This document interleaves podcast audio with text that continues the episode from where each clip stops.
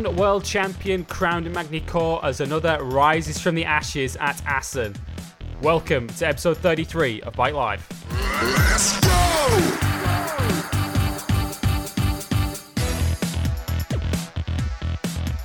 Yes, it's warm welcome to episode 33 of Bike Live here on Motorsport 101. Looking back on a historic weekend of superbikes last weekend uh, at Magny-Cours and at Assen. We will look back on Jonathan Rea's coronation at Magny-Cours as he became the first rider ever to win three consecutive World Superbike titles uh, out in France last weekend, and he did it in style as well. Um, we'll look back on all the action as it turned out, even though he won the title, to be something of a mixed weekend for Johnny Rea, as his bad luck struck immediately after winning the title in race two. Um, bad luck doesn't go even near to covering it for World Super Sport, as Kenan Sofuoglu's injury jinx struck again leaving Lucas Mahias with a clear run to the title. We'll also talk about the World Supersport 300 class as Marc Garcia sets up a winner takes all finale with Alfonso Coppola at Jerez in two weeks' time.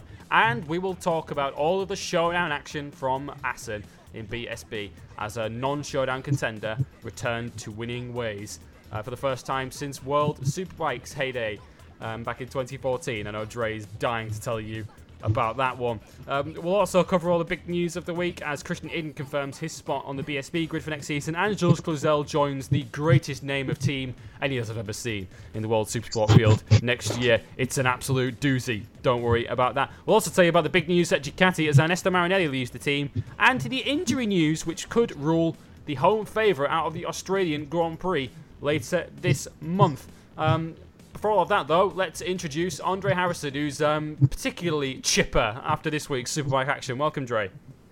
I was just more happy about United winning. For, oh no! Oh wait, what, something else happened this weekend. That's but yeah, some some guy came and you know actually won on that Suzuki.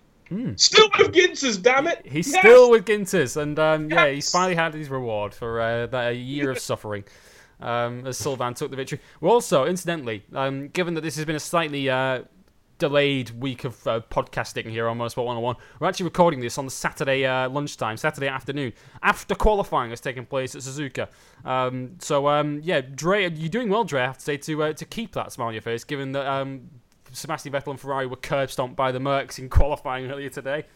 I, I told you before, like Ferrari are the Atlanta Falcons of Formula One. Why bother rooting for them when you can just wait for them not to show up? Yeah.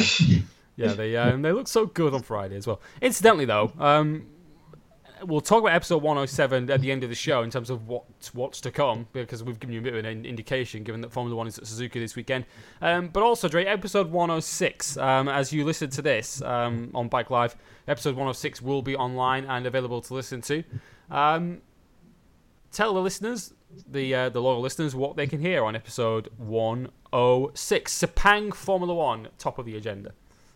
Yeah, that was a uh, uh, a mixed bag to say the least. Um, yeah, we'll be talking about all of what happened at Sepang in, in Formula One, as well as an extended edition of the mailbag. Some of the news, a lot of hype towards uh, the Petit Le Mans at uh, Road Atlanta, which is going to start in a few hours' time, and. Uh, surprise, surprise, everybody! Penske on top of a timesheet. You're all shocked. Uh, so all that inevitably and a lot more. Obviously, in the big driver shake-up news as well coming from Formula One. Surprise, surprise! Jolyon Palmer's taking his ball and going home early. Um, so more of that and inevitably more um, on episode 106. That'll be out by the time you're listening to this. Um, so uh, yeah, all that fun stuff and uh, me uh, venting my displeasure at Lance Stroll. You know that, that alone has got to be worth listening to it for, surely, right? Yeah, yeah absolutely. It's almost it's almost if Sky listened to our podcast and thought, you know what, we're going to release some extra footage here as a right of reply. Uh, we're now we're now going to release Stroll's on boards to try and counter this. Um, incidentally, though, you can uh, you can listen to that by heading to all the usual places, including iTunes uh, and SoundCloud. Our website is motorsport101.net, and if you want to follow us on Facebook, facebook.com forward slash motorsport101. On Twitter, we are at motorsport underscore 101 um, on YouTube if you want to find uh, show highlights and weekly video blogs um, and all that good stuff. YouTube.com forward slash motorsport 101.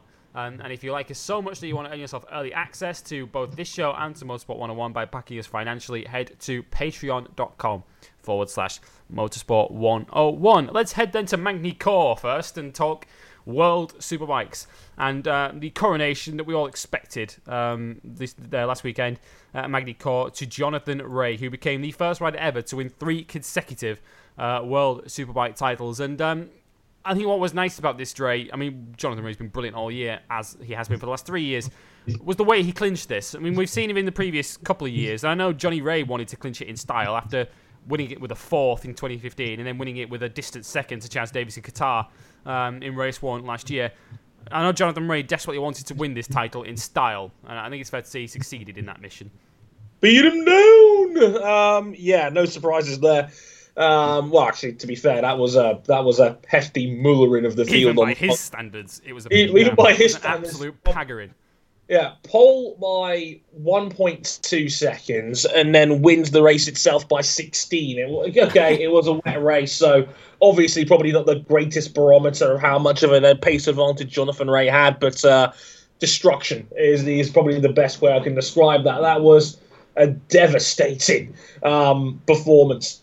Um, yeah, by by even by his standards, to just completely destroy the field like that, and uh, as you say, winning in style. Last year, he was pretty tame in Jerez last year, but uh, this time around, um, yeah, just completely curb stomped the field in race one, and just just effortless victory from Jonathan Rea to seal his third title. Just just outstanding stuff. Yeah, all we needed was the Mortal Kombat voice of flawless victory at the end as, uh, as Jonathan Rea crossed the line because he was just miles better um, than everyone else. Yeah, qualifying was was good enough in that he um, it's easy to forget this given the way the weekend played out. He actually crashed right at the start of Super Pole two um, as he was uh, going out there in the filthy wet conditions um, of Saturday morning where it was absolutely lashing it down.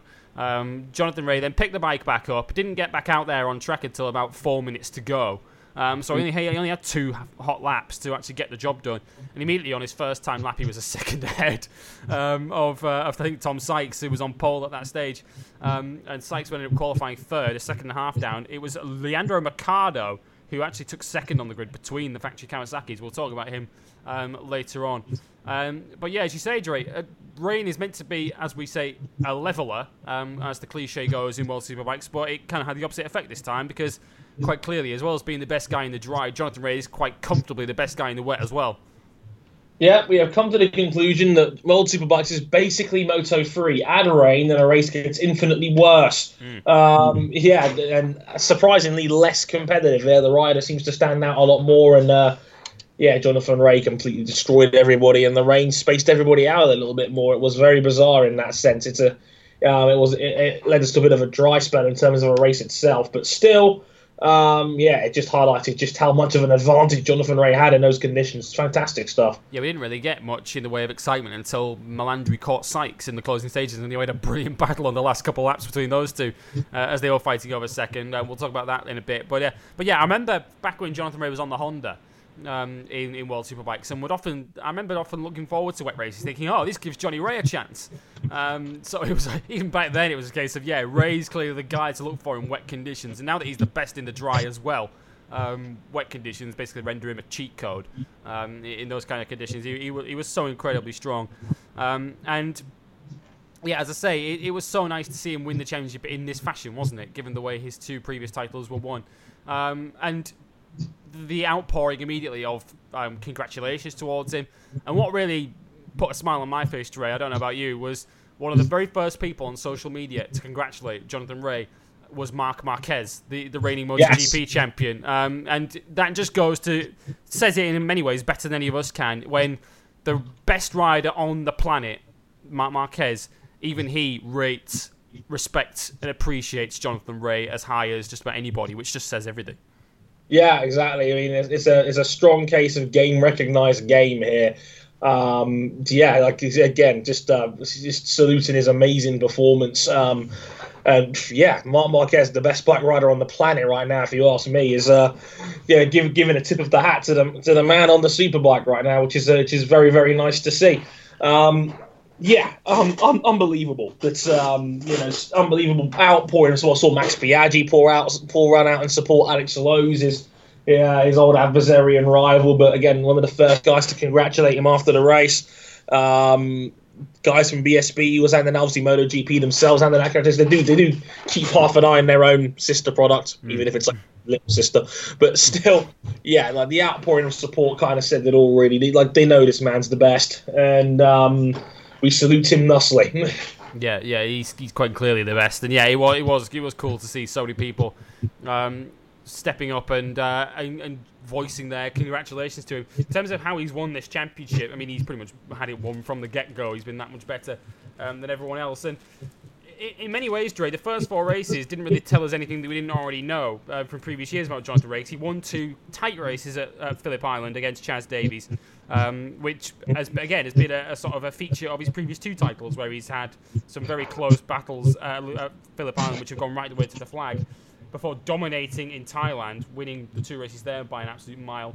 Um, and it was really there where we saw Jonathan Rea, one of the features of his season, uh, which we saw in Thailand, where Jonathan Rea was able to do what no one else really could do, and that's just slice his way from ninth on the grid to first in no time at all. Exactly. That that's been arguably the most important part of Jonathan Rea's game this in those race two him mastering the reverse grid rule is what's made him so strong.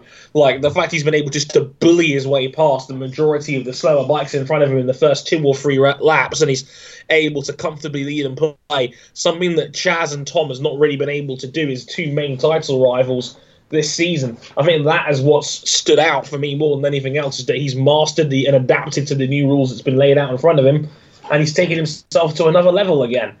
yeah, he has. He's he's just I, I said this last week about Jonathan Rea, that the, when you throw rule changes at a sport to try and clip the wings of the best rider or best team in the field, you often find it's the best rider who finds a way around it first because he's the best.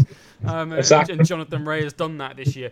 Um, so he took two wins uh, in Thailand um, to take himself to four from four. That then became five from five uh, at Aragon in race one, and another key moment in the season, Dre, because um, I think Chaz Davies, um, we were still talking about him in terms of a real title push. Um, but once Chaz Davies was beaten by Jonathan Rea at the quintessential Chaz Davies circuit of Aragon, I think we all started to step up and realise that hey, Johnny's just level above these guys. Yeah, pretty much. I mean, when when he's able to go with Chaz and then beat him in race one, broke him in race one, forced him uh, into an error where he fell off. Yeah, exactly. Then was able to keep pace him all through race two, and you know was right there, right at the end of the race as well.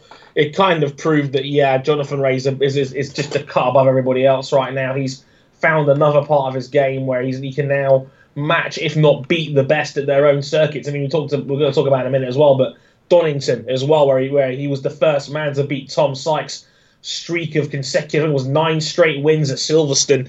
Um, also, sorry, at Donington Park until um, until again the, again the race two rules came into play again. Tom was not able to get past um, you know the, the, the reverse grid runners as quickly as Jonathan did, and then by the time that Tom was in clear air, he ran out of laps. That kind of says it all, really. Mm, yeah, yeah, that's that's been such a key uh, secret to Johnny Rea's success, and and yeah, you, you mentioned Donington, and as you say, he broke Tom Sykes's five-year winning streak, his nine-race winning streak at Donington, and, uh, it, and again, it's another sign of what makes these riders so great in that they, even when they're winning everything in sight, they still find new ways of motivating themselves to, to, to do even better. And uh, I know from um, Greg Haines mentioning it in commentary um, earlier in the season that right the way back from November, from the Jerez test last season, when Jonathan Rea outpaced a number of MotoGP bikes, it was a big source of motivation for him to basically sort of fill the blanks, if you like, from previous years. And beat beat Chaz Davies at Aragon was one of them, and beat Tom Sykes at Donington was another. Um, Jonathan Rea succeeding in both of those, and yeah, again, it just it's a, it's a measure of the man, isn't it? That even when he's won everything there is to win, essentially, um, in his class and in his sport, he's still able to find new ways to motivate himself and drive himself to even greater heights that's the part of Jonathan Rea that you know you have to sit, sit back and applaud. He never, he never gets complacent. This was he's chasing history now, and again, this is his third straight title. He's he's not slowed down. He's still finding new ways to, to, to be fast and to be motivated and captivated. And again, like the rules have changed, he's still found the way to come out on top, and he's showing no signs of slowing down. And he's he's in his he's in his prime now as a bike rider, and he looks completely invincible right now. I mean, he's only 31 in February. He's still got plenty of years yet, mm. uh, where he can go out of his way to you know to, to push harder and maybe break, maybe break every record in the book. So Jonathan Rea is is is on uh, is on a different planet right now to everybody else, and like no one's got any real sign to, at least in my opinion, of being able to challenge him at the moment. No, I mean Max Biaggi was still winning World Superbike titles at 40, wasn't he? So exactly. Jonathan Rea, if he wants, could have another decade yeah in World Superbikes if he still wants to compete that that late into his life.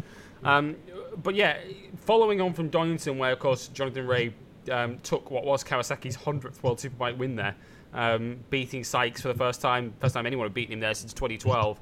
Um, we went on to Misano, and, and, a, and, a, key moment really in the season. I mean, even though we all pretty much assumed that even at that stage that Johnny Rea was probably going to win the championship, Chaz Davies and Tom Sykes were still close enough to say to have an argument to say they could still maybe make a late season charge if Johnny Rea had some problems. Um, as it was, though, it was Chaz Davies that hit problems at Misano, and really the uh, the crash which took down Jonathan Rea um, and in fact, it was the contacts from Jonathan Rea that ended up doing the damage, essentially, essentially ruling Chaz Davies. Even any slim hopes Chaz Davies had were extinguished at Misano, Dre. Exactly. That was a disastrous round for everybody involved. You know, Sykes getting the jammy win was one thing, but obviously um, Chaz falling off there on the final lap of Misano, and Rea was able to continue, and you know Chaz got got hurt, injured, missed missed time, and you know, Jonathan was able to continue, still finish on the podium, still take you know massive points out of Chaz, and that effectively ended the title race as we knew it. Mm, yeah, it did. And uh, Chaz Davies missed race two, which obviously um, cost him a whole, whole, uh, whole, heap of points. As Johnny Rea actually only finished third in that second race at Misano. Um, as we had a, a, an unusual uh, podium fight with Marco Melandri ending up winning that one um, in, race two. Um, on to Laguna Seca, where Chaz Davies returned from injury to win race one, but Johnny Rea then got his win back in race two, uh, as Chaz couldn't find his way through the traffic this time, as Jonathan Rea could. Um, Lausitz Ring, uh, around that Chaz dominated last year and dominated again, but Johnny Rea did all he had to do really by finishing second to take a 70 point championship lead over Sykes, who was really now his only um, semi realistic title contender. And then that all ended, Dre, in a ball of fire at Portimao. Exactly, just a, just a technical error again. The, the bike just just just uh, died on on Tom, caught fire. Of course, he Tom's been flung off the thing. You know, pretty much broke his thumb in half. Poor guy. Uh, and again, had to miss both rounds in Portimao and our weekend, which of course Jonathan Rea won both races in. Chaz Davies falling in race one as well was the last thing anybody would have would have wanted as well absolutely, you know, pretty much ending the slim chances that either of them had at the title at that point. That was that was pretty much all they wrote on that one. Mm, yeah, it was, and of course Jonathan Rea would then go on to clinch the title um, last weekend at Magny-Cours, and you know the injuries um, to to Davies back at Misano and to Sykes at Portimao really have rather than deciding the championship, just more delayed the inevitable or brought forward the inevitable to uh, to Magny-Cours. He probably won it at Jerez anyway um, had that not happened, and it, it's worth pointing out that it's not like Jonathan Rea's had a, a, a season that hasn't had bad luck intercept it at various stages. Of course, he had the tyre coming off the rim at the bottom of Craner Curves at Donington, um, oh which, which ruled him out of a podium there. And hell, he's lucky he didn't rule him out of, of more. Lucky he didn't hurt himself there, um, given how high speed a crash it was. And then, of course, he was tripped up by the Davies crash, which was no fault of Johnny Rea's and that Misano, which uh, left Jonathan Rea to pick his bike up off the floor and finish third as his teammate won the race. And um, yep. it, it's amazing how this, this plays out, Dre, because of course in Magny-Cours at the weekend, much like in 2015, where uh, Jonathan Rea won the title and then his bike failed on him in the final round in Qatar. Once Jonathan Rea has the title won, it seems as if the uh, racing gods decide they want to turn on him again. Exactly. What happened in France race two? Um, Eugene Laverty falls off the bike and as he's as the bike falls, um, obviously loose with no rider on it, it it, it, it tags Jonathan Rea and basically breaks his, his, his rear brake and suspension unit. So Jonathan had to immediately go into the garage and park the bike. He, I think he damaged his ankle a little bit as well. Hopefully not too bad. But um, yeah, nasty, nasty, um, um, unfortunate series of events there for Johnny on that one, where just just just completely caught by a by a falling Laverty and a, and a loose bike. Uh, very unfortunate in that sense. Yeah, because we're talking again about Jonathan Rea trying to find new ways of motivating himself, and one of those was to try and set the new World Superbike all-time points record for a season, uh, which is currently held um, by Colin Edwards after that thrilling 2002 season where he and Troy Bayliss won every race but one uh, between them over the course of the season. Um, Jonathan Rea now has 456 with 100 left to play. play for. So essentially, Dre, there is no other way of, do, of saying this. For Jonathan Rea to now break the record, he now has to win each of the last four races um, the two in Jerez and the two in Qatar. Um, Qatar, which in previous years has not been a Kawasaki round, let's be fair. Um, if Jonathan Rea is going to win the championship. But uh, even without that record, which um, looks like it might well just pass him by for another season, um, Jonathan Rea now surely um, is now up on a pedestal. We, we can ask the question in a minute whether he is already the greatest World Superbike rider of all time, but certainly he's now on a pedestal with Fogarty and Bayliss as the only three riders who could even make a case to being the greatest World Superbike rider ever. Yeah, I, I, completely agree. He's definitely in the conversation now as, as the greatest World Superbike the, rider we've ever seen. Um, the, his, his complete dominance of a very stacked field, the combination of of, of, of brilliant bike and rider. Um, I mean, Jonathan Rea's taken himself to a whole another level now that he, he's he's moved away from Honda and has found himself on this Kawasaki and is spearheading his team. He's now the face of Kawasaki as a brand at this point, mm. uh, and and it's no coincidence when you when you watch IndyCar races and you, you get Kawasaki adverts. Jonathan Rea's the guy in the adverts now. He is he is becoming the, the, the face of the series, the face of the brand for Kawasaki, and you know he is like he's won these race, he's won these championships, and no one has even come close since since he's joined Kawasaki. No one has been in the same ballpark as him since since the start. And if, if he wins a couple more and you know climbs that wins list a little bit further, he's he's definitely going to be in that conversation as as the greatest we've ever seen in World Superbikes. He's incredible. Yeah, he's. I mean, got a lot of credit he deserves uh, to go to Kawasaki on this one. Who incidentally, Kawasaki Racing Team won the teams championship last weekend as well. Um, of course. By virtue of, of Tom Sykes' seventh place uh, in race two, not the uh, the most um, glorious of ways to clinch a championship, but that was how they won it with with Sykes' uh, nine points for, for, seventh in race two, because um, of course Johnny was out of that race, um, and yeah, they deserve an awful lot credit. And again, that just that that you've mentioned there, the fact that Kawasaki are now using Jonathan Rea as a, as a means to promote their their machines around the world, just justifies their decision to put all their eggs in the World Superbike basket. Exactly. Like, who needs MotoGP right now? I mean, MotoGP is expensive. It's prototypes. It's an incredible amount of investment, and often the pain might not be worth it, especially now with more and more factories taking part. And it's hard to stand out in that sort of field. I mean, so, sometimes it is better off if you just drop down and dominate another class. And, you know, it's a more relatable series because th- these bikes you can actually go into a showroom and buy. Um, well, 95% of what you get on a superbike you, you can buy in a, in a dealership right now for the best part of 20 grand. So, yeah, like when you've got a guy on this level, and you know Jonathan Rea's now won his fiftieth World Superbike race. He's only nine off the all-time record now. Um, and you've got that guy who's dominating multiple bikes, and he's on the face of every Kawasaki advert you see now, as opposed to Tom Sykes. Again, says it all. Like the guy, the guy is unassailable at the moment. It's incredible. Yeah, because we, we you know, like I said, when we're having this conversation about who is the greatest World Superbike rider ever, of course, Bayliss and, and Fogarty come into the, the argument, and you know, Bayliss um, won his three titles, and as I say, it was very nearly four. He was beaten at the last corner by Bayliss at by Edwards Imola in 2002. Otherwise, he would have matched Fogarty for four uh, titles. And yeah, Jonathan Rea has got all the time in the world really to to go and match or beat um, Fogarty's record of four titles. Um, and as I say, no one has ever won three in a row, as Jonathan Rea has done. Obviously, that by uh, association. No one has ever won four in a row, which Jonathan Rea will be looking to do next year. Nine race wins short of the all-time race wins record, um, which will probably go next year um, if Jonathan Rea keeps up his recent uh, record of, uh, of rate of victories. He's been double figures of victories um, in the last three years now, um, so that record could go next year too. He, has been absolutely outstanding uh, over the last three years, and as we say, Dre, um, Max Biaggi won World Superbike titles in his early 40s. We've got Shakey Byrne, who's still um, a class leader in BSB at the age of 41. Um, yeah. There's no reason. If Jonathan Rea wants to, he could still have the best part of another decade at the top of World Superbikes. That's a terrifying thought. Um, gosh, yeah, you're absolutely right. I mean, John Walter Bucks has been a bit more kind for the older rider out there, like people like Carlos Checa and Max Biaggi are still, you know, r- raced at an elite level deep into their late 30s and early 40s. So, again, there's there's no reason to, to suggest why Rea can't, you know, stick around for for, for many many years um, around that. So, um, yeah, it's, it's going to be it's going to be interesting to see. Mm, yeah, and of course there are some who are saying, "Hey, he's still only 31. There's still time for him to make that MotoGP switch."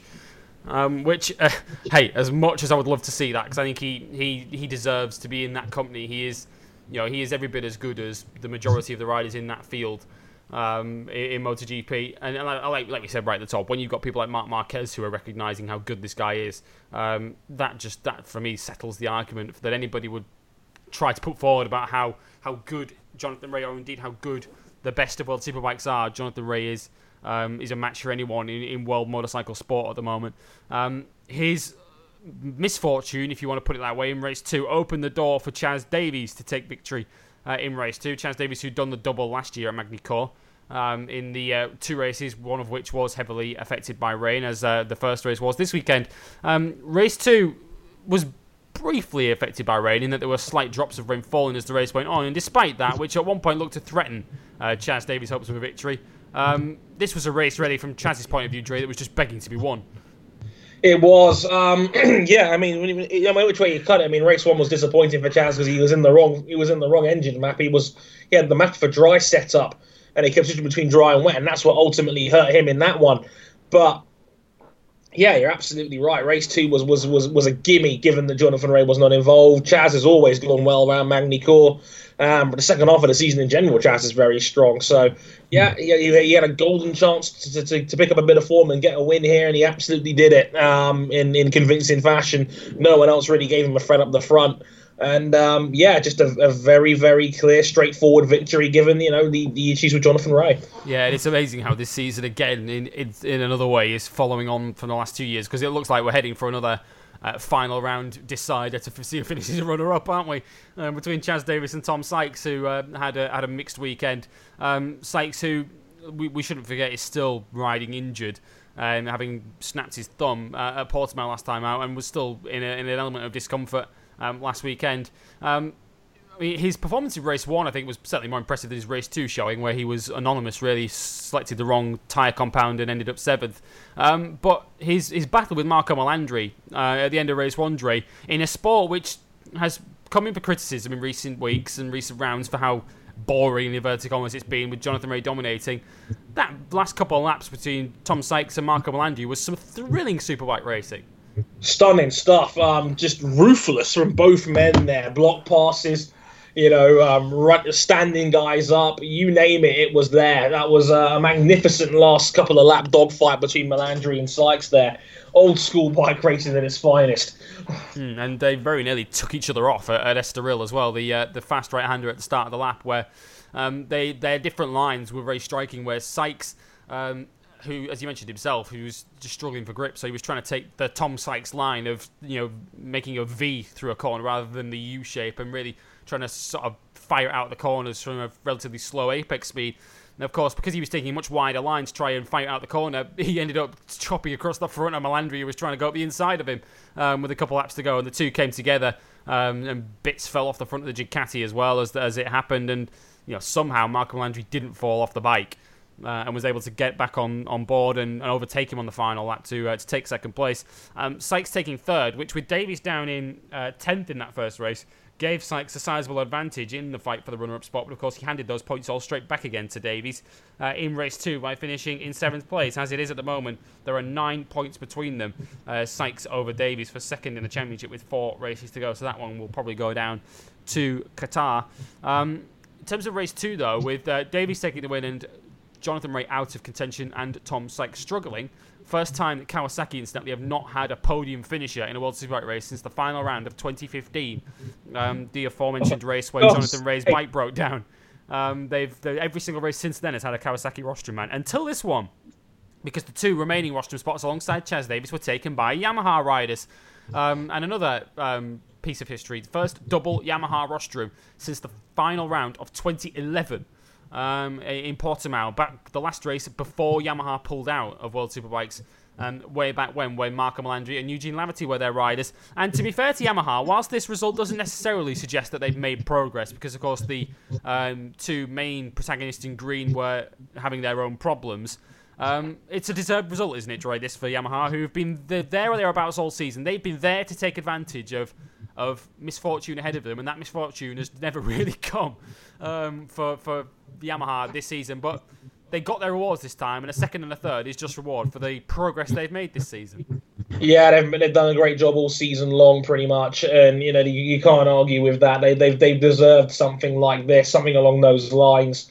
Um, pretty pretty much all season long, and again, as you say, they, they've always they were always going to get something like this as a result of other teams um, you know, having bad days. And again, that, that hasn't really happened this season. I mean, there's asking four bikes to, well, at least three out of the four to have a bad day is a big ask in bike racing. But um, they'll take those results where they can get them. And yeah, second and third, their best result of the year as a team was, was, was tremendous stuff. And uh, yeah, well earned indeed for, for both um, Lowes and Van der Mark indeed. Yeah, and they were just three seconds off the win with Alex Lowes, and it, it was incredible, wasn't it? Because at one point, as the drizzle started to fall in that second race, and of course, World Superbikes does not have red flags in, in dry races, they have the bike changes or the tyre changes, should I say, in pit lane. So we knew this race wasn't going to be stopped.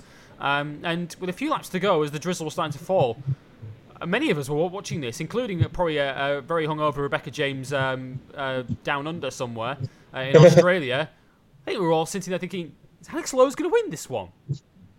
Yeah, like he was, he, he was, he was challenging. He he had a good turn of pace out there. You know, had had half an ask of you know maybe getting up there and you know really really challenging for it, but uh, not quite on this occasion. Chances of a little bit too much in hand. Just needed that rain to get a little heavier, didn't he?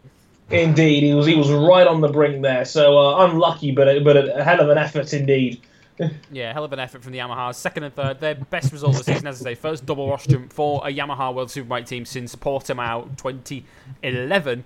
Um, they they got that double rostrum, um, and as much as we're happy to to see that, we kind of wanted uh, a rider wearing red leathers to be on the podium with them. And I'm not talking about Marco Melandri here. Uh, we're talking about a Briton on an MV Agusta. Uh, Leon Camier, who took fourth in race one. Um, stop me if you've heard this before. Leon Camier finishing fourth. It's happened a lot in recent years um, which earned him race two pole um, for the second race of the day. And given his pace, we all thought, certainly I did, much like in Portimao, thinking, well, this has surely got to be the one for Leon Camier to finally get that MV Agusta on a rostrum. But once again, Dre, just as everything looked good for MV to finally step on a rostrum, the bike went pop. Here we go again, folks. Mm. Uh, an MV Agusta blows up in a critical moment again. Um, like it's, it's it's not being funny now. It's getting yeah. ridiculous. Like guys, come on! Like the guy is riding your nuts off off this machine right now, and like when the thing blows up, it just it might it's, it's, it must be just utterly infuriating for Camier because he's so good, and yet here we are again, just uh, another case where he's he's performed strong, but unfortunately has been uh, had it ripped out from underneath him due to a result of poor reliability. Yeah, Again. And, and there are rumours circulating, or there have been rumours in the last month or so circulating, linking Leon Camier with the Red Bull Honda seat alongside Stefan Bradl next year, um, which mm. took which took me by surprise when I first heard it. Um, the, thinking, why would Camier want to lead the team he's out at the moment? But with every uh, MV blow up that goes past Leon Camier is going to be looking at that Red Bull Honda seat, and he's going to be looking more and more attractive to him, isn't it? You have to think that. I mean, yeah, okay, okay, Honda is a long way off where the MV is in terms of raw performance right now, but just the reliability yeah. alone would be worth it. Would be and, worth and later down the road, you think the ceiling is probably a bit higher at Honda than it, it's ever going to be at MV. Yeah, I, I, would say so. Um, at least, at least that's my opinion. Yeah, um, yeah I, I, think Honda might be a better. I mean, it's a factory seat. It's only going to get better as time goes on and as more investment comes in. Um, MV don't really care about World Superbikes right now, and they, it's not even really a factory team, quote unquote. It's they're, they're, they're run by a third party, and yet MV themselves don't really pour money into the program. So Camier is basically riding essentially a dead horse um, and, and it's come back to hurt them in the long run, really, and that's a shame. Yeah, I mean, it's, it's, it's coming back to hurt them in, in the super sport class as well, isn't it? Given that, I mean, they, they had a podium this, this weekend with PJ Jacobsen, which we'll, we'll cover in a moment, but that was the first podium for him and for MV Agusta's factory World Super Sport team all year. Um, so yeah, they've they've been in a, a state of decline in, in super sport, and yeah, unless they pump some money into the superbike program, they're going to be declining there too. Um, and you know, there's talk of them looking moving to two bikes for next season, MV Agusta. But I think if they lose Leon Camier, it's it's almost pointless. It's like, would you rather have one outstanding rider or two bang average ones? uh, on your bike, um, which I think is the question that's going to be posed to MV at the moment because um, it's all well and good putting, with the greatest of respect, a Jules Cluzel um, or someone of that ilk or a PJ Jacobsen on their bike next year. Um, but are they really going to get the kind of results that Camier is getting at the moment? Probably not. Because um, Camier has got that level of experience in superbikes and he knows that bike so well that if they can just throw a little bit of development at it and just you know turn that bike into a regular podium contender, allied to some reliability, which always helps, then they've got the right rider on the bike already. And uh, I just fear they may be testing Leon's patience a bit too much at the moment, um, given that there are factory seats, particularly at Honda, still available for next year. They're asking for it. So, uh, yeah, they're almost asking to be dropped. Um, so, uh, so let's hope that um, MV, if they're going to keep Camier, they get their act together. Uh, one other rider then that we have to mention before we move on um, to to the super sports um, is uh, Leandro Mercado, who we mentioned earlier on, because Aprilia didn't have the greatest of weekends with their factory Milwaukee team. Uh, Eugene Laverty was sixth in race one, albeit a minute behind the dominant winner, uh, Jonathan Rea. and then of course crashed and t- took out Jonathan Rea in race two, uh, with Lorenzo Savadori breaking down from fifth on the final lap. Leandro Mercado took advantage of that to take sixth. Um, which allied to his first ever front row start on the Saturday, all adds up to a pretty solid weekend. Yeah, you can't complain there. You know, again, it's a solid top six finish. I mean, with the team he's got around him, I mean, you're not expecting too much out of him. But again, really solid for what it's worth. Can't ask for any more than that. A very nice top six, and again, a great front row start as well. They're very brave in those conditions to go out there and really go for it and get on the front row. And the best of the rest outside of Johnny is, uh, is, is an impressive, impressive job. Yeah, I owe they're almost a bit of a subject of ridicule in, in World Superbikes and it's in motorcycle racing as a whole, given how piss poor their Moto 3 program was a few years ago. Um, so they do tend to get mocked a little bit in, in, in motorcycle racing circles. So for Mercado to pull out the results that he's getting on that bike uh, with that team uh, up against the factory in inverted commas Aprilia team, which you know Mercado has beaten on more than one occasion this year.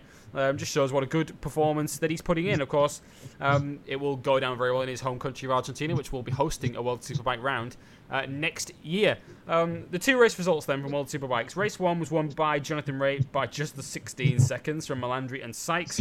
Uh, with Leon Camier in fourth, Alex Lowes fifth on the Yamaha, albeit he was 41 seconds off the winner.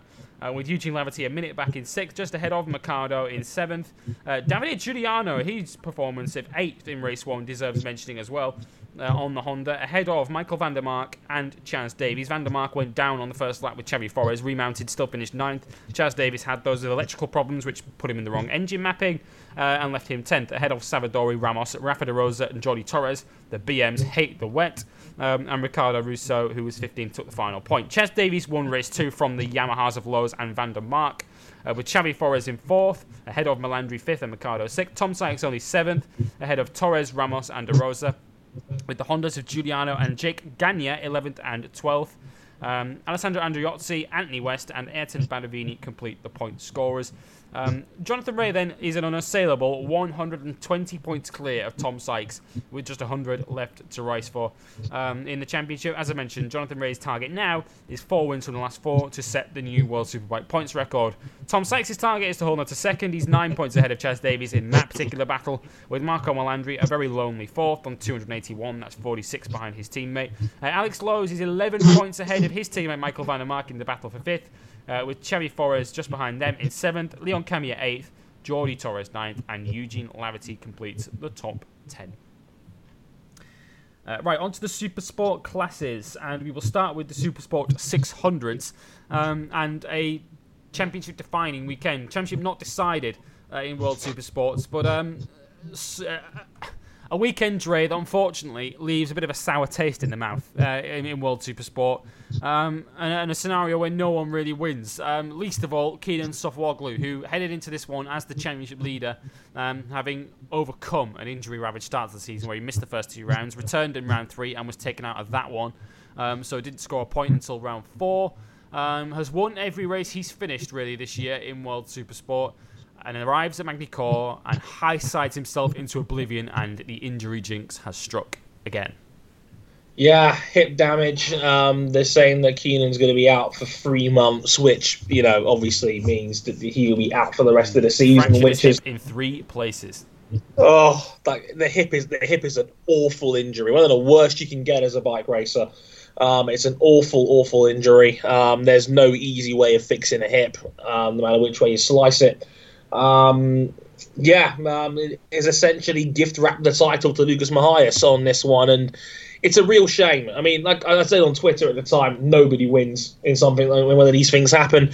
Keenan Sofuoglu has, you know, he he was he had he had you know a challenge to basically reel in, you know, a, a Lucas from a from a free race disadvantage, given he was taken out in in Aragon as well, and he missed the opening two rounds through uh, through injuries and testing.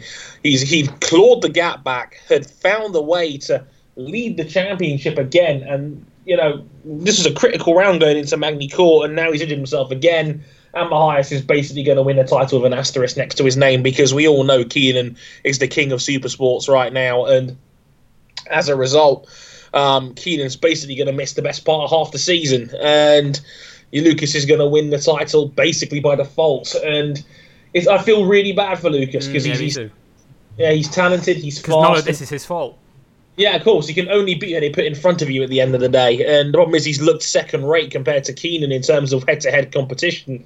And, you know, he's won the races he can win for the most part. And, you know, as a result, now it's it's it's brutal um, as a result. And now, as it was, you know, Ma- Mahias wins a title you could argue he might not really deserve. And Keenan, who, you know, was faster than Lucas in the races he was healthy in, you know, has had no chance to win the title because of injury. So it's a lose lose for everybody. Everybody loses, and it's just miserable for the fans. Mm, It is, uh, and yeah, I, I totally agree with you. I, I feel sorry for Mahias. So, I mean, first of all, on Sofuoglu, I mean, it was as soon as that happened in Super Pole, and we saw him just lying in the gravel, clearly in agony. I just thought, oh no, it's happened again. Like, Yeah. like this, this was the scenario we were desperately trying to avoid. Um, and look, like I said, none of this is Mahias' fault, and. Injuries have always been a part of motorcycle racing, so uh, uh, Mahias in no way should feel like his own achievement is, is being devalued here, because of course this is going to be the biggest achievement of his life. Um, but unfortunately, that is how it's going to be perceived um, uh, as a result of this. And uh, Mahias' weekend in itself had its own problems. I mean, he's riding injured as well, given that he had a he had a crash earlier in the weekend, um, which left him with um, some pretty uh, painful injuries. I mean, Mahias um, went into the race with uh, you know a sore wrist and a sore ankle um, after crashes, but um, he had his own problems, Dre. I mean, throughout every dry session that we had, all of them seemed to indicate that the man to beat in the dry, the man with the pace, best pace out there, was Lucas Mahias. Um, and uh, he was Yeah. probably in dry conditions going to win the race, but then he didn't get the chance to show how good he could be in a dry race because his bike failed in Super Pole, which left him 12th on the grid. And then because he was so low on the grid, he trips over riders on the first lap and was 19th after lap one. Exactly. He, he beat himself up out there. Basically, he was riding hurt, and then basically almost fell off the bike on the opening lap and had to claw his way back up to finish in the top five. It was Lucas really made a dog's dinner of this one, but did eventually get the job done. But I think it could have easily been a lot more if he had just been able to keep his head screwed on throughout the race rather than having to spend the first five or six laps getting through the midfield. Yeah, it was almost like in that, that race, given how aggressive he was, it almost looked like he was trying to sort of, out of sympathy, hand it back to Keenan again by sort of hurting himself again because he, he was so aggressive in that in that race. And you know, in, in a vacuum, if you ignore what's happened to Sofuoglu, that was in, in many ways, I thought, a champion's ride from Mahias in, in that race. In that, you know, he was. I mean, on that first lap, he was he was almost trying to go full Johnny Rea, given where he was on the grid. He was trying to slice his way through and get to the front, um, which Yeah. involved nearly running up the back of Michael Canducci twice um, on that first lap. Canducci, who ironically is one of Keenan Sofuoglu's two teammates, um, which uh, which was the the irony of that. That um, Mahias nearly tripped over him twice on the first lap um, through no fault of Canducci's. It was just Mahias being aggressive. Um, but to come from 19th on the end of lap one to fourth was an outstanding piece of riding. And as I say, in any time he had empty tarmac ahead of him, Mahias was the fastest man on track. Um, but obviously, with Keenan out of play and with Mahias so far down on the field, again, it's going to be perceived, Dre, as Mahias could only manage fourth and has taken the championship lead because Keenan wasn't out there. Yeah, I mean that's the best Lucas can hope for now. It's just you know, just hopefully people forget about this and he just gets his head down and shows his class. Yeah, really, I, well, I really hope he turns up at a ref next weekend and just goes out and wins the thing.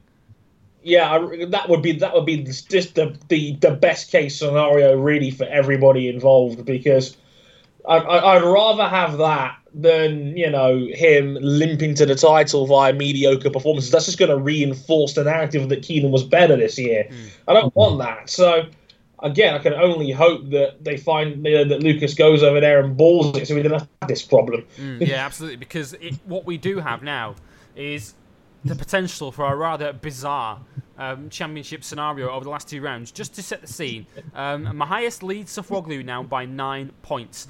Um, which almost needs discounting because we won't see Sofuoglu again this season. He actually leads Sheridan Morais, who's third in the championship, by 32 points, and he leads Jules Cluzel, who's fourth, by 39 points. Those are the only other riders who can catch Mahias in the championship. Now, if Lucas Mahias beats uh, Sheridan Morais and Jules Cluzel on the road at Jerez next time out, he is essentially the champion because neither of those two can catch him. Um, but, but but here's what's daft about it is that if Lucas Mahias is not in the top two next time out at, at mathematically, Sofuoglu could still catch him, even though we're not going to see him again all season. Sofuoglu would be within. If, if Mahias is third, for instance, at Jerez, he would be 25 points ahead of Sofuoglu. But Sofuoglu would have the tiebreak of having won more races this year. So, in theory, if a one-legged man could turn up to the ass-kicking contest in Qatar at the end of the season and win the race, Sofuoglu could still win the championship. But of course, that's not going to happen. So, uh, what I what I what I'm desperate. That is why I'm so desperate, Dre, for Mahias to go and win at Jerez. Because if he doesn't, if he doesn't finish top two, he's essentially going to win the championship, but not mathematically win it. It's just going to be confusing for everybody. yeah, he can still be beaten by a guy that can't race. Yeah, yeah that's, that's yeah, that's that. That's so stupid. I don't. I like. I'm not here for this. You know, like, I, like just have Lucas win at Jerez and just, and just end it, please. Like this does this does not need to be dragged on any longer than necessary. Yeah, because we're, we're all going to know that Lucas is the champion, but yet World Superbikes can't announce him as the champion because he mathematically isn't the champion. It, it's just yeah, this is this is what we mean when we say that no one wins from this um, given what's happened to Keenan. Because even Lucas, who's likely to win the championship and a tremendous achievement by anyone's standards to win a World Supersport title, we look at the riders that have won that in recent years, like Keenan, uh, like Vandermark, like Sam Lowes, um, like Cal Crutchlow and Eugene Laverty, who've been premier riders in this cl- class of racing. Um, Mahias can join those names this year, um, and it's unless he can just go out there at Jerez and just smoke the field, um, it's going to be tainted, unfortunately uh, for better or for worse. Um, we we should mention as well, in amongst all the championship um, permutations, the man who won the race um, at Magny-Cours from his first ever pole position, first ever victory for the Finn, Niki Tuuli, um, who came on the scene this time last year in World Supersport with some podium finishes as a wild card, and we all thought, hang on, who's this Finnish kid? Um, had a podium in extraordinary circumstances at Thailand in the season, and then went rather quiet, but um, a great result for Tuuli and for World Supersport. The fifth brand new winner in the class this year. Exactly. That's that's that's awesome.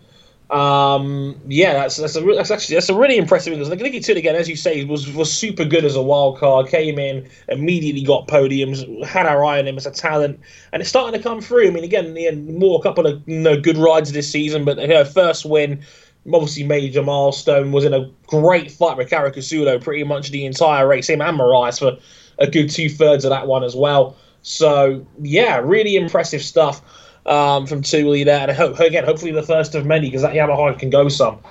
yeah, I mean, it wasn't perhaps the result in the end that the team um, we're looking for. I think the wrong rider won in many respects for the uh, the Kallio Racing News. Of course, they still had Sheridan Morais, who was in many ways a championship contender once uh, of course, was taken out of it. Um, and you know, had Morais won that race, he would have suddenly been right with Mahias um, in the World Championship standings. But of course, given that he fell down the field to eighth in the end, he was taken. Well, he lost three spots on the final lap.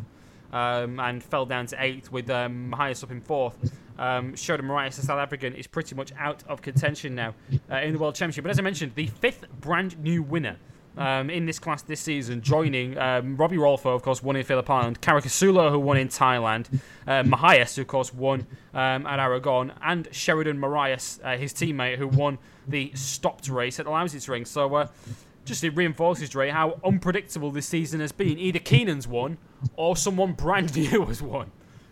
Exactly, it's it's, it's nuts. Um, again, the good see the class is staying competitive for sure. Um, it's it's great to see that, and again, hopefully, again, a good sign that you know the class is a bit more rounded. You know, apart from Keenan winning everything. Mm, yeah, you know. the, uh, the championship then, as it looks, then. Well, first of all, the result from uh, last time at Magny-Cours, first time winner in Niki Tuuli for Finland, um, beating Federico Caricasulo, teammate to Mahias, of course, by 0.8 of a second.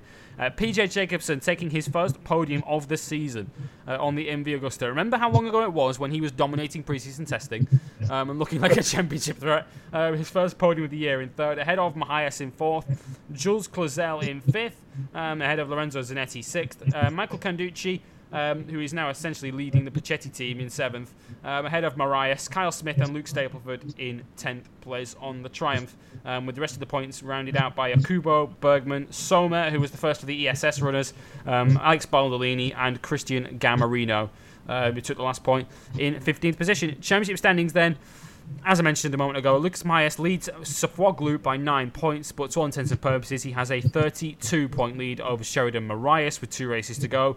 Uh, Jules Cluzel is a further seven points back in fourth. PJ Jacobsen is now fifth ahead of Caricasulo in sixth.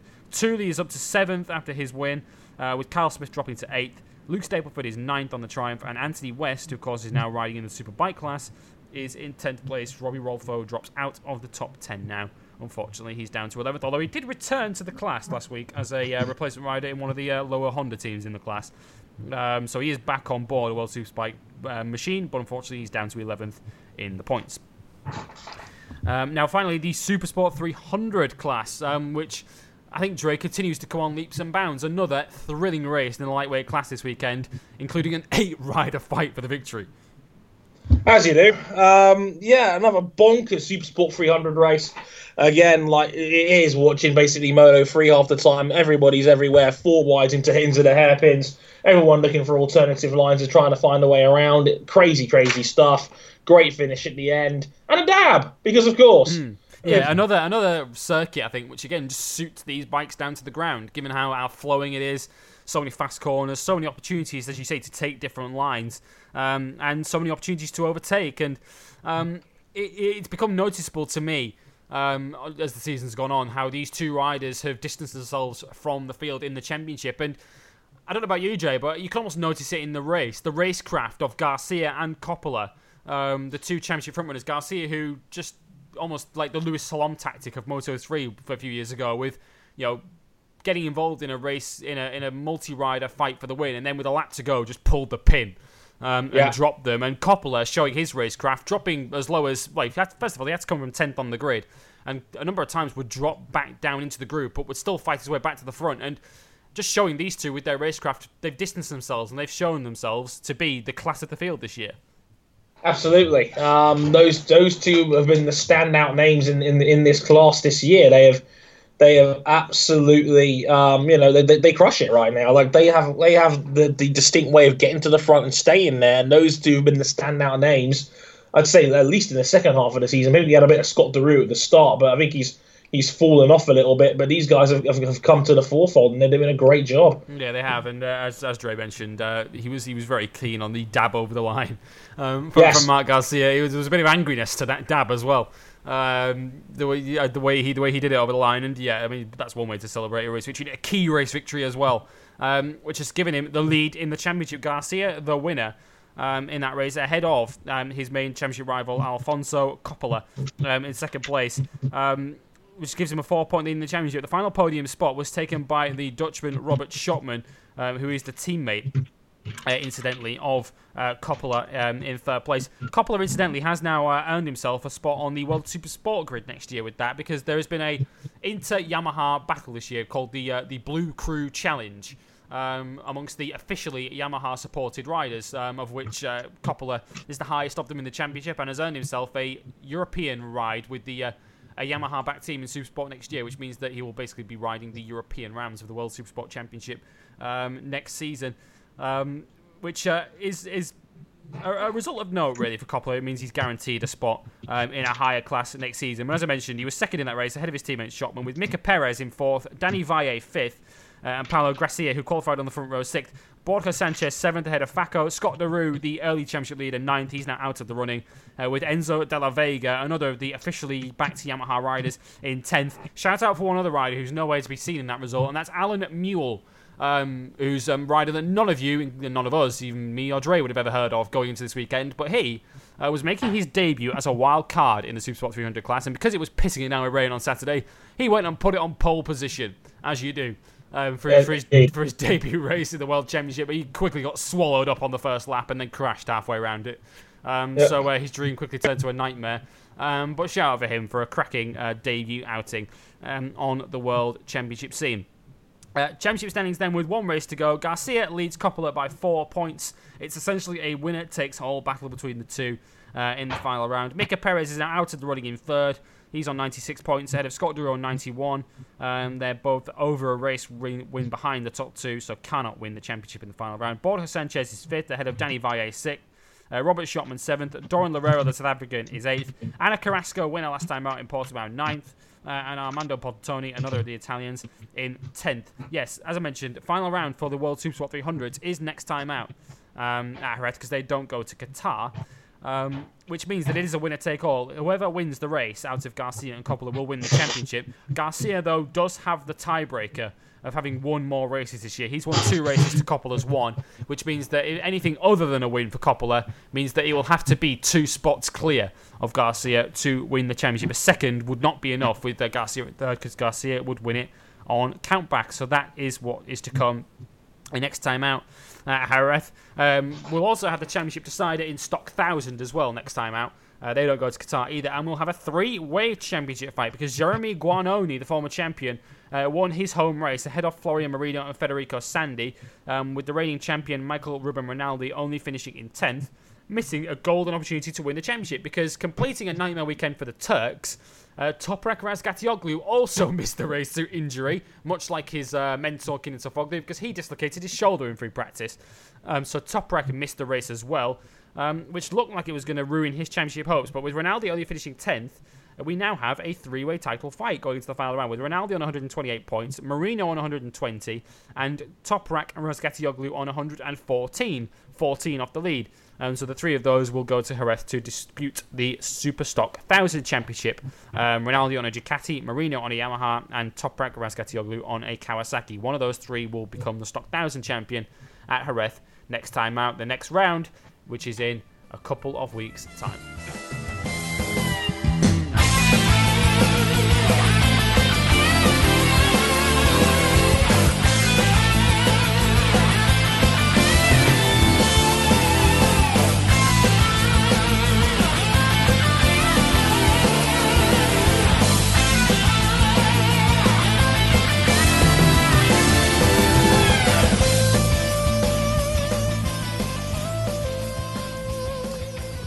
Now let's turn our attention to BSB and head to Assen for uh, the penultimate round of the championship and the second of the three showdown rounds um, in this week in this season's British Superbike Championship. Another weekend which proved, um, as every weekend that goes to Assen proves, that you can't have a bad race around Assen really, because um, it was two thrilling British Superbike races. I mean, to be fair, Dre, that first race um, can make an argument to be being the British Superbike race of the year that was an incredible, yeah, incredible weekend of racing. Race one in particular was was stunning stuff. The, the leading group of five, um, and again, a five-way dogfight between five different teams, and you know, five of the best BSB riders out out there right now. Um, yeah, a fantastic, fantastic fight, and again, great racing all the way through. It's hard to break free at Assen. We only got it right at the end um, when Haslam broke free at the end of race one, but just absolutely sensational stuff. Uh, a, a, great, great race indeed. Yeah, and what ended up maybe becoming a key factor, a key moment in the championship, and a key moment in race one. It didn't actually take place in race one; it took place 24 hours before that, um, because Dre I think what may go down to be a pivotal moment in this championship was what happened in qualifying at Assen, um, where amazingly in the wet conditions of Saturday, only one showdown contender made it through to Q3, and crucially, that one man was Haslam. Indeed, and that that might have been the difference here. That Haslam was basically given an enormous head start with everybody else uh, making mistakes in the changeable conditions qualifying session that we had the day before. Um, Haslam getting on the front row just behind Ellison while you know major showdown rival Shaky Byrne crashed twice in Q2 to uh, basically put himself at 16th on the grid. It was a disaster for Shaky and everybody else. He, he just, just just couldn't get a lap together. Mm, yeah, because Shaky Byrne, to his immense credit, did make up the ground uh, in race one and got himself into that leading group. But um, as you mentioned, Dre, it was kind of all too late. He managed to get himself up to the leading group, and then Haslam, by the time Dre, uh, by the time uh, Shaky got there, just had a little bit left in the tank, didn't he, and was able to go again and break it. Mm-hmm. Exactly, and yeah, it's like the time it all, all shook out in the end. Shaky had run out of time, and Haslam had gone because everybody else was infighting each other. So yeah, like again, like it, Haslam having the luxury of being able to run comfortably was certainly the difference maker in race one compared to Shaky, who had to set fastest laps and you know be more aggressive to chase on. Probably had no tire left by the time he got up to the front. Mm, yeah, and it, this is it's immense credit to Haslam, and it just shows that it's another feature of the format, and that there's it's such a reset by the time we start this showdown. We started at Oulton Park because it's almost as if though that, that tricky summer never happened for Haslam. Of course, it, he had that long run of, of rounds where he didn't win a race um, from Oulton Park all the way up to Cadwell when he finally won a race there. Um, and it's almost as if that never happened now because once the showdown started, he's been the absolute class of the field. Yeah, absolutely. Uh, like, it's amazing that he's been able to basically just like like he like I remember Haslam saying right that he wanted to reset before the showdown came in because he had a bad run of form going into it, limped his way in, mm. Had not looked particularly strong. Didn't score a point at Silverstone. Yeah, in three races there did not score a point, so you felt like he felt like he had to reset for um for the showdown, and he has done that with incredible effect. He's he's finished all four races since um, on the podium and had two wins to his name, and no one else has had that level of consistency since the showdown began. So Haslam's gone from a dire run of form to having one hand on the title. Mm, yeah, it's incredible. He has a 32 point lead heading into the final weekend of racing because there are three races um, at Brands Hatch around the GP circuit uh, next weekend. Um, so it's it's not won yet, but he certainly has one hand on it. And uh, in the end, key mistakes, I suppose, really made the difference, um, particularly for Shaky Byrne Drakes. Of course, he had the two crashes uh, in qualifying, which left him with such an uphill task uh, in race one, and then had himself in a winning position in race two, and then a key error down at turn one when Haslam came past him that really put paid to his chances in that race as well. Absolutely. Again, like Haslam, like we lost control. It went went a little bit too hard in race two. Um, you know, again, like if you got up to the first corner, he was never going to make the apex. He was never going to make the corner. Went off wide, and then Shaky got collected in that a little bit, and he ran wide as well, and he dropped down to fifth, and he was out of it completely. Haslam was able to claw his way back up, back up to third, and Shaky again was like just just just did not make the most of a bad situation there and finished in fifth and just uh, and ended up losing more points in a race that he was looks like he was going to win for a second there. Yeah, it's very unshaky like, isn't it? Because I mean, obviously he's the reigning champion as it is anyway, but he's he's never really struck me as a, a mistakes guy. He's he's always the sort of guy you, you can always rely on to to get the results in and. It, it's weird the way this showdown has panned out, where Shaky has made key errors. Yeah, he's made critical errors at bad times, and that's what's ultimately cost him big. Um, and yeah, every time he seems to have had, you know, take control of the championship again, something else comes up that's, that's, that's basically been another setback. And that'll be the story of Shaky's 2017 season, one where he was never able to be truly consistent throughout the season and ended up costing him big time. Yeah, and again, it just again shows how the season just reset when the showdown rolls along because Shaky led it into the showdown um, once the points were reset. Shaky was the championship leader, um, and it's been error after error since then. Not all of them Shaky's errors, has to be said, because he had the anti-fog problem on his helmet um, in the first yep. race at, Oulton Park, which cost him so dearly. Uh, which left him without really much of a chance in that one. Um, didn't really figure too highly in race two at Oulton either. And then, as I say, a mistake in qualifying which left him with without much of a shot in race one at, at Assen. And then um, a key error down at turn one, which left him down in fifth in that second race. And it's dropped into third in the points. And Josh Brooks um, is now the nearest challenger to, to Leon Haslam. And um, to his credit, he it was a key move right at the end of that second race where which saw him snatch second place in the end from Leon Haslam um, to take at least some points back uh, from the JG Speedfit Kawasaki member. But I don't know about you. I just don't get the sense that Josh Brooks has a triple in him uh, at Brands Hatch to really make that ground I don't up. think so either. No, I don't think so either. I think I think Shaky and Brooks are probably going to be the two most comfortable guys going into Brands Hatch, given what we saw earlier in the season. But I think they're both equally very fast around there, and they could easily take wins off each other, which is good news for Haslam. Because as long as one guy doesn't triple header up, I think Haslam should be okay. Mm. And even if even if one of those two does triple um, next weekend, um, Brooks, the best Brooks can expect to get to is six five five. Uh, on points, so that means Haslam needs a minimum of four, or maximum, should I say, of 43 points across three races. Um, so three podiums does it um, for Haslam um, to win the championship, whatever Brooks or Byrne does um, next weekend. So it is most certainly in Leon Haslam's hands um, next weekend. Um, and at the very most, we are now down to three championship contenders at Brands Hatch next weekend because, uh, unfortunately, Dre, without really having a bad weekend as such, uh, Jake Dixon's hopes have now gone. Yeah, Dixon just wasn't able to run with that leading group of five in, in races one and two. And again, it's a shame, really, that, that you know this is the, the end of, of what still has been an incredible season for Jake Dixon by any measure. Um, he's been sensational pretty much all season long. Uh, just a shame that the bike wasn't quite there for, for Assen this time round. And, you know, he'll only get better in time, but he'll, he'll still, I think, sit, home, sit at home thinking this was a tremendous season to make the showdown and could still finish, you know, maybe in the top four. He could still finish as championship runner up this season, Jake. He's, he's, he's 22 points behind Josh Brooks in second, 21 behind Byrne in third. Um, so it's not beyond the realms of possibility. Jake, Jake Dixon could still end this season as the runner-up in the championship to Leon Haslam, um, which would be some achievement for him. Not just for him as a 21-year-old rookie, essentially, but also for that team, which is an independent, privately run team um, in the British Superbike Championship, up against the the big hitters of, of JG Speedfit and of BY's Ducati um, and McAMS Yamaha. These these incredible teams um, that, that, they're going up against and, and, holding their own against this season. Um, Peter Hickman and Jason O'Halloran also out of contention now. O'Halloran had his worst weekend of the season, really. Um, 10th in race one, 13th in race two. Um, that Honda not really working around Assen. Um, which is a surprise given how well it's how much it's improved as the season has gone on. Mm-hmm. Uh, Peter Hickman, again, solid weekend, seventh and sixth for him, but in the context of the showdown, uh, nowhere near enough. Um, we'd be remiss, though, not to mention uh, the man who uh, lit up race two, the uh, winner of race two, um, and a moment that Dre has been waiting for since this move was announced to Bennett Suzuki. Sylvain Guintoli, Dre, is a race winner again.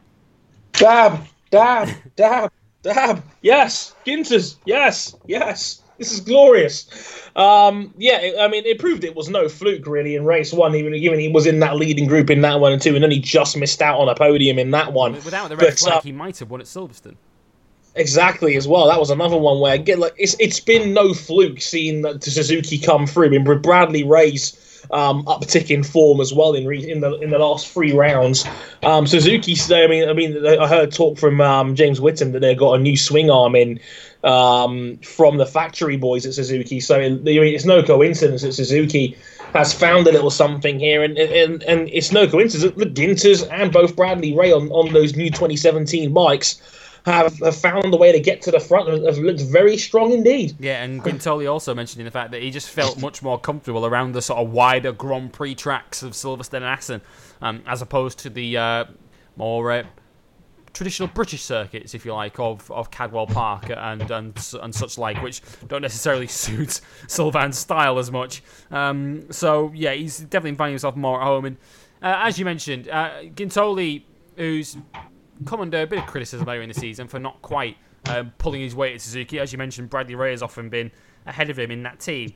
Um, but I guess this weekend just proved that as much as form is temporary, class is still permanent, and there is still a world champion in there, and he, he rode like a world champion on, on Sunday to um, basically outmaneuver and outfight the likes of Haslam, Byrne, Ellison, um, and Brooks, who were basically knocking spots off each other in that second race. And um, it was Sylvain who made that crucial break with two to go. Exactly. Found the extra bit of pace, got away um, in race two, and never really looked back on this one. Um, yeah, it was excellent out there. Um, yeah, just just tactically was was on the nose, let everybody else fight each other, take the front and, and pull away, and you know couldn't couldn't quite bear down the rest of the field in time when once they realised, wait, he's getting away. Yeah. Um, and but at that point, it was already over. Yeah, Guintoli, who, um, as we mentioned uh, on previous editions of this show, is likely to be heading back into the World Superbike paddock next year. Um, with the Puccetti team, that's not official yet, but it is likely to be announced very, very soon. Um, it's been a good news weekend though for Suzuki because um, another of their riders impressed um, last weekend. Dre mentioned him a moment ago. Um, in that first race, and it was noticeable to me, Dre, in that first race, in that six-way fight up the front, that six-man group. It, we in that group we had Leon Haslam, um, who's won World Superbike races and is likely to be this year's British champion. Shaky Byrne, who is the most successful British Superbike rider ever. James Ellison, who's a MotoGP rider. Uh, Sylvain Guintoli, who's a world champion, Josh Brooks, who's a British champion, and racing with them and holding his own was 20 year old Bradley Ray. Um, and to be holding that kind of company in his debut season as a rookie at the age of 20 just again illustrates just how good this kid is and how good he's going to be. Absolutely. I mean, he's a future star in this in this sport. He's uh, the, bikers come through, Bradley has shown his class, and again, right in there in the leading group again this time round, had an outside chance of a podium, couldn't quite hold it together in the end. But again, Suzuki's come a long way. Bradley is going from strength to strength. He could be one to watch for a potential showdown spot next year if Suzuki keep making forward progress. I think he's been very impressive. Yeah, and what was noticeable um, from MCN this week is, of course, they were talking about the, the spots on next year's grid that have been filled, because we're going to mention one of them later on that's been filled at Tyco BMW for next year. Um, but uh, the uh, the team boss of the Suzuki squad, Stuart Hicken, has been very very keen to point out that he has a contract with Bradley Ray, a two year contract, which of course he's in the first year of at the moment, which means that Bradley Ray is locked in with that Suzuki team for next season. And I think um, both uh, he and the other teams up and down the paddock will be checking the small print of that contract very carefully to see if there's a way out of it. Yes, the way the way it's going right now, they'll be, they'll be using all the break clauses that are in there. Yeah, he is all of them. in demand uh, for the future because he is going places uh, in British Superbikes. Uh, one round to go, then three races to go at Brands Hatch, and here is how the championship will look. Uh, heading in. First of all, let's give you the results from Assen. Haslam, the winner in race one from Shaky Byrne uh, and James Ellison. Uh, Guintoli fourth ahead of Josh Brooks and Bradley Ray, with Pete Hickman seventh ahead of Jake Dixon, John Hopkins on the Moto Rapido, Ducati Panigale, and Jason O'Halloran on the first of the Hondas. Um, race two then went to Sylvain Guintoli ahead of Brooks and Haslam, uh, with James Ellison fourth and Shaky Byrne fifth. Pete Hickman sixth, um, ahead of Jake Dixon, Christian Iddon, uh, Dan Linfoot, and Brad Ray in 10th position. The championship then is led by Haslam. He has a 32 point lead over Brooks, 33 over Byrne. It's between those three, really, for the uh, championship at Brands next time out. Jake Dixon's fourth, 21 points behind Shaky Byrne in fourth, with Pete Hickman fifth and Jason O'Halloran sixth. Christian Iddon leads the BSB Riders Cup. Uh, he leads the chase for the paperweight by two points from James Ellison Dre, um, who we should mention um, Ellison, who um, may well earn himself that consolation prize of the Riders Cup by virtue of just finally getting his and the team's act together late in the season and converting that immense pace into results. Um, but it was noticeable really from last weekend at Brands how Ellison almost took it upon himself to play the role of showdown spoiler. Yeah, he was trying to deny it on the podium run. I was like, James, you're fooling no one here, mate. Like, Shaky was laughing in the background when he was like, Yeah, I try not to get involved in the fight. And I'm like, Liar! Who are you trying to kid here, James? Um, no, but you're absolutely right. I mean, we I mean, we all know that the, the, series likes to market potential showdown spoilers, guys that aren't in the title race but will still be competitive. And Ellison was probably the, the biggest name I had circled on the on the spoiler list because if Ellison gets his head together and the bike's working well, he can win any given race on paper. And he was right in the mix again this time around, more than anyone else. Iddon had a pretty bad weekend by his standards. Um, and yeah, like Ellison was the guy this time around, and he was he was excellent out there yeah, both races. He was an excellent weekend for him, a third and a fourth for him. Um, and to round off on BSB, I mean, yeah, we're not going to review the season just yet because we've still got a round to go. But um, another season where British Superbikes has just shown how open and how competitive it is. Because we shouldn't ignore the fact that Sylvain Guintoli, with his victory, became, count them up, the 10th different winner in British Superbikes this season. 10 different winners! 10. It's, it's bonkers. You know, guy, we, we, it's easy to forget we've had guys like Glenn Irwin win races as well this season. He's been very, very good pretty much all season long. And again, it, it, it's, it's just great to see the series continue to be competitive. He's doing a fantastic job. um, right now. Everyone, everyone out here is, is, is, looking impressive. There's eight or nine guys that can win any given Grand Prix on better uh, on paper right now. It's, it's, it's fantastic for the series and a great advert going forward at how open it is right now. And that's that is when the showdown format works. Yeah, Leon Haslam, Josh Brooks, Shaky Byrne, Jake Dixon, Peter Hickman, James Ellison, Luke Mossey, Dan Linfoot, Glenn Irwin, and Sylvain Guintoli. Uh, your 10 winners um, from the season. And that ignores the, the riders who've had podiums like showdown contender Jason O'Halloran, like Christian Iddon, um, who've had podium positions this season and could have won races um, if circumstances had gone their way. It's been a brilliant British Superbike season, and we have just one round to go. The three uh, three races, the triple header, the championship finale, around the GP circuit at Brands Hatch in a week's time.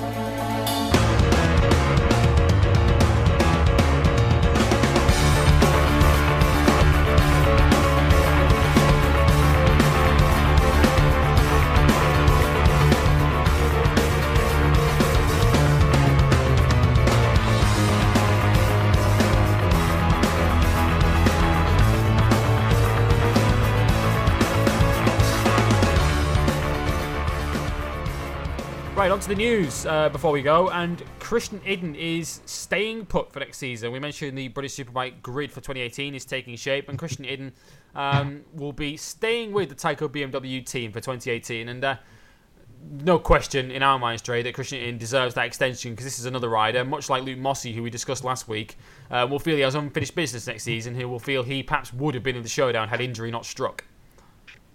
I think the breakout season that, that, that, that, not, that no one's talked about has been this year, I think he would have made the showdown if it wasn't for injury this year. He he's been great on that BMW, a, a consistent top five runner, pretty much all year long. And I'm glad that Tyco BMW was rewarded him with another contract because I think he's been more than deserving of that. He's been excellent this season, and I look forward to seeing him next year where if he can take another step and maybe think about challenging for wins and getting into that showdown. Mm. Well, super sport news for you, and um, two pieces of news. One that we didn't have a chance to fit into the uh, into the running order, but news that did break uh, in recent days. Kyle Ryde, unfortunately, has left the Kawasaki Puccetti team. Um, for the remaining two rounds of the season. Of course, the team that has just lost Kenan Sofuoglu for injury for the rest of the year also lost Kyle Ryde. Um, Kyle Ryde, whose fortunes really took a nosedive once Sofuoglu returned. Um, funny how that works out. Once uh, the focus diverted back to their lead rider, Kyle Ryde suddenly um, dropped back down the field, but he will not be riding for that team for the rest of the season. Of course, Kyle Ryde, who is managed by the World Superbike champion Jonathan Rea, so hopefully um, he can find him a ride on the grid for next season because he did show in the early rounds of the season just what he is capable of um, in this class. Um, the other piece of news surrounds Jules Cluzel, and he's on the move for next season, joining a new team um, that is based out in the United Arab Emirates, um, a team that has a brilliant name uh, for next season. Um, if only we need, we need Gallows and Anderson to uh, announce the team because Dre Cluzel is joining the. Say it with me. Nerds. Nerds! Yeah, I, got I got the Homer Simpson line from when he goes back to college here. He just goes, he just fixes his head and goes, "Nerds." Racing team. It's a it's a fantastic name, and I hope Cluzel wins the title now. Yeah. Like, yeah, it, it, it, yeah. If a team um, wins championships on team names alone, um, then then that is it. Uh, the Nerds Racing team. Um, we'll tell you a bit about them. Um, that Cluzel's going to join. I mean, Cluzel, for instance, is, is a great pick for a new team. Um, in the World Supersport Championship, because he is a uh, former runner-up in the championship. Uh, based in the United Arab Emirates, as I mentioned, um, Cluzel will be joining that team, um, and they are going to be running. Um, it doesn't actually say in this which bikes they're going to be running yet. Um, so that will be interesting to see whether they run Kawasaki's, which of course are the class leader this year, whether they perhaps pick up a Yamaha um, that Mahias has been running with great success, So or whether Cluzel, who is familiar with uh, MV Agustas, um, even though he's ridden a Honda this year, he spent most of his career on an MV Agusta uh, in World Supersport. Um, which bike the Nerds Racing team run for next season? Um, but the uh, their team boss Vafi Khan has um, gone out on record to say that their aim is to win the championship. Um, next season uh, with Cluzel. And I'm put it this way: if you're signing a rider like Cluzel, you've surely your aim is the championship because he is a championship level rider in that class. Um, so um, yeah, we'll follow them with interest next season. The uh, Super Sport uh, grid is taking shape, of course, because last week we announced that Mahias and Caricasulo are staying with the GRT Yamaha team, and of course Sofuoglu is staying um, with Kawasaki Puccetti and will have um, unfinished business on his mind next year, given the injuries that have affected his 2017 challenge. Um, World Superbike news. This doesn't affect World Supersports because they don't go to this venue, but World Superbikes will be going to Laguna Seca next year um, because they have announced a contract extension for 2018. Um, which is important because, as you mentioned earlier on, Dre, of course, Kawasaki are running adverts uh, in America with Jonathan Rea on the front of them. Um, yep. So they kind of need the United States round, um, even if uh, in recent years um, Laguna Seca perhaps has lost a bit of its magic as um, the round it used to be. Because uh, uh, what, how's how's the best way of saying this? Recent rounds in Laguna Seca haven't been stellar. Yeah, it was last year's was, was what was the straw that broke the camel's back, and people saying why is World so boring, even though you know it, I don't think it had been boring to that point. I think people had just expected Laguna Seca to be class. It wasn't, and then they decided to shit on the series from a great height. Because mm, Laguna is not an uh, overtaking track. Yes, because Laguna Seca has never been a passing circuit and it never will be. But you know, narrative. Um, but yeah, I'm, I'm, I'm, happy Laguna is back. It's a good circuit. Um, it's it's a good marquee sort of track to have on a calendar. It's good for Kawasaki as well as I mentioned. They are, they are trying very hard to break the American market. Um, so it's good for the series in that in that sense. Not the most captivating round in the world to watch, but um, I, I, I, hope 2018 bucks the trend a little bit. Yeah, fingers crossed. Fingers crossed. I mean, what's going to be slightly sad, of course, is that uh, as it stands at the moment, there won't be an American on the grid. Um, for the World Superbike round in America next year. Let's hope that changes between now and next July when we expect that round um, to take place. Um, Kawasaki, incidentally, have this week launched their 2018 ZX10RR machine, which looks uh, pornographic um, from the images of yeah. it on the World Superbike, World Superbike website. Not safe for work. Nope. So uh, yeah, head to worldsuperbike.com if you want to watch that. I want to see images of it. It is a beautiful piece of machinery, um, which will be running next year. Um, news surrounding their competitors, though, um, Ducati, who um, have announced a piece of news this week, which really shocked us, shocked the world of World Superbikes. Um, the news that Ernesto Marinelli, their Superbike project leader, is leaving the team. Dre, Ernesto Marinelli has been the project leader of the Ducati Superbike operation since 1995. Um, it, yeah. this, is, this is a guy who has overseen some of the golden years for Ducati and Superbikes, including Neil Hodgson's title, James Toseland's title, Troy Bayliss' two titles on Ducati in 2006 and 2008, and Carlos Checa in 2011. All won titles with Ernesto Marinelli at the helm of this team. It's kind of an end of an era for this team.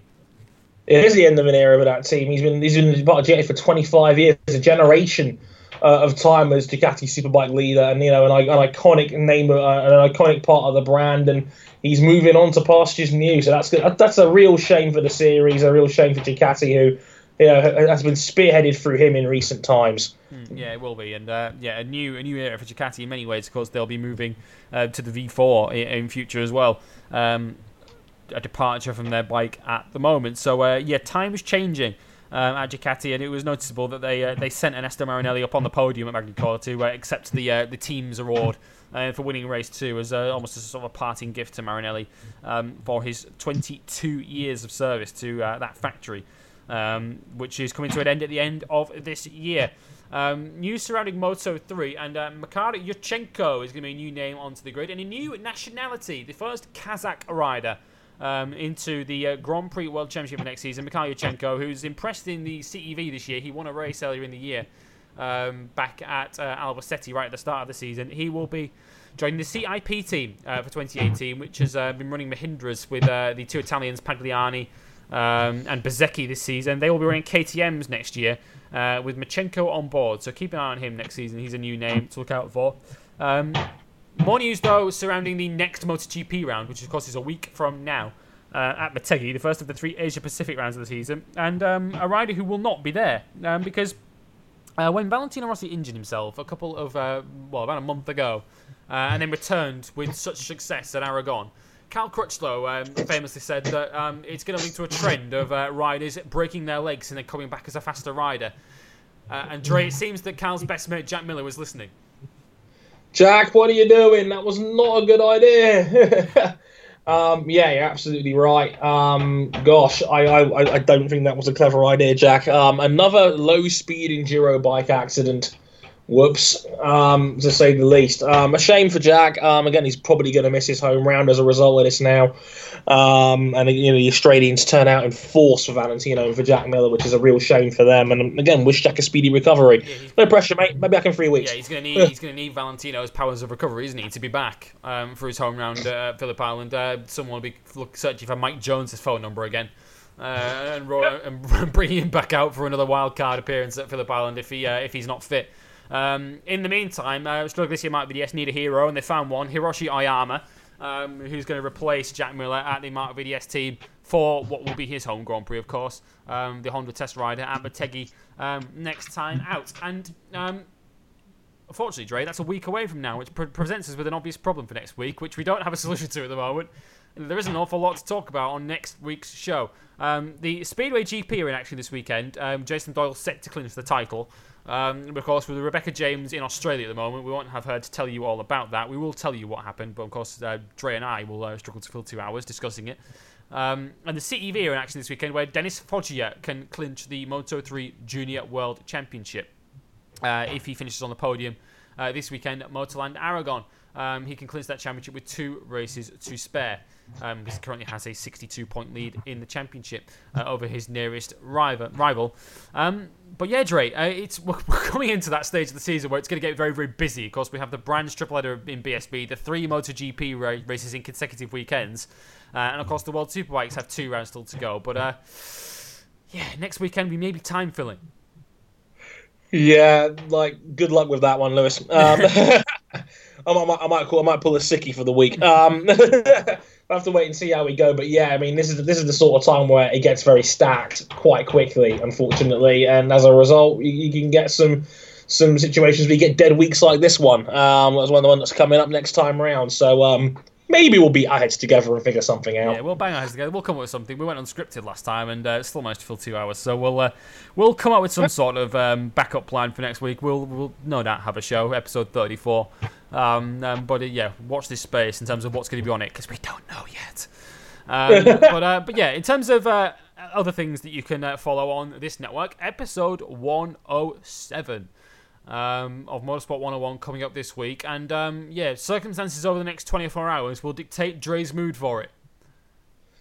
Just a little bit. Um, dive bomb into turn one. Dive bomb into turn one. Yeah. No, no, sorry. Um, yeah, Sebastian, you know, you know the drill. Yeah, because dive Um, bombs into turn one at Suzuka have got a great rate of success, haven't they? Listen, it's all I've got at this Yeah. point, Lewis. Desperate times call for desperate measures. But um, we'll, we'll 107 of Motorsport 101 next week. Inevitably talking about all the news from Suzuka. Obviously, more about the uh, Jolyon Palmer, uh, Carlos Sainz switcheroo that was breaking news about 20 minutes before we actually started recording this episode. Because of course, um, that and inevitably a whole lot more. Again, the Petit Le Mans, the 10-hour endurance race there from Road Atlanta, um, with Team Penske at the front and all sorts of other stuff as well. I'm probably digging into your bag as well. So keep an eye out for all of that stuff as well. But uh, yeah, episode 107 next week. Mm. Yeah, that's all to come uh, next week here on Motorsport uh, 101. In the meantime, you can uh, follow us in all the usual places facebook.com forward slash motorsport 101. Uh, on Twitter, we are at motorsport underscore 101. Uh, our YouTube channel is youtube.com forward slash motorsport 101. Um, and indeed, if you want to back us financially on Patreon and yourself early access to Bike Live and Motorsport 101's podcasts, uh, it's patreon.com forward slash motorsport 101. All the information can be found on our website, which is motorsport101.net. My thanks to Andre Harrison for joining me this week for episode 33, and I look forward to all of your company um, next week for episode 34 um, in a week, where we salute the three time World Superbike champion, uh, the three-peat for Jonathan Rea. We will talk to you all next week.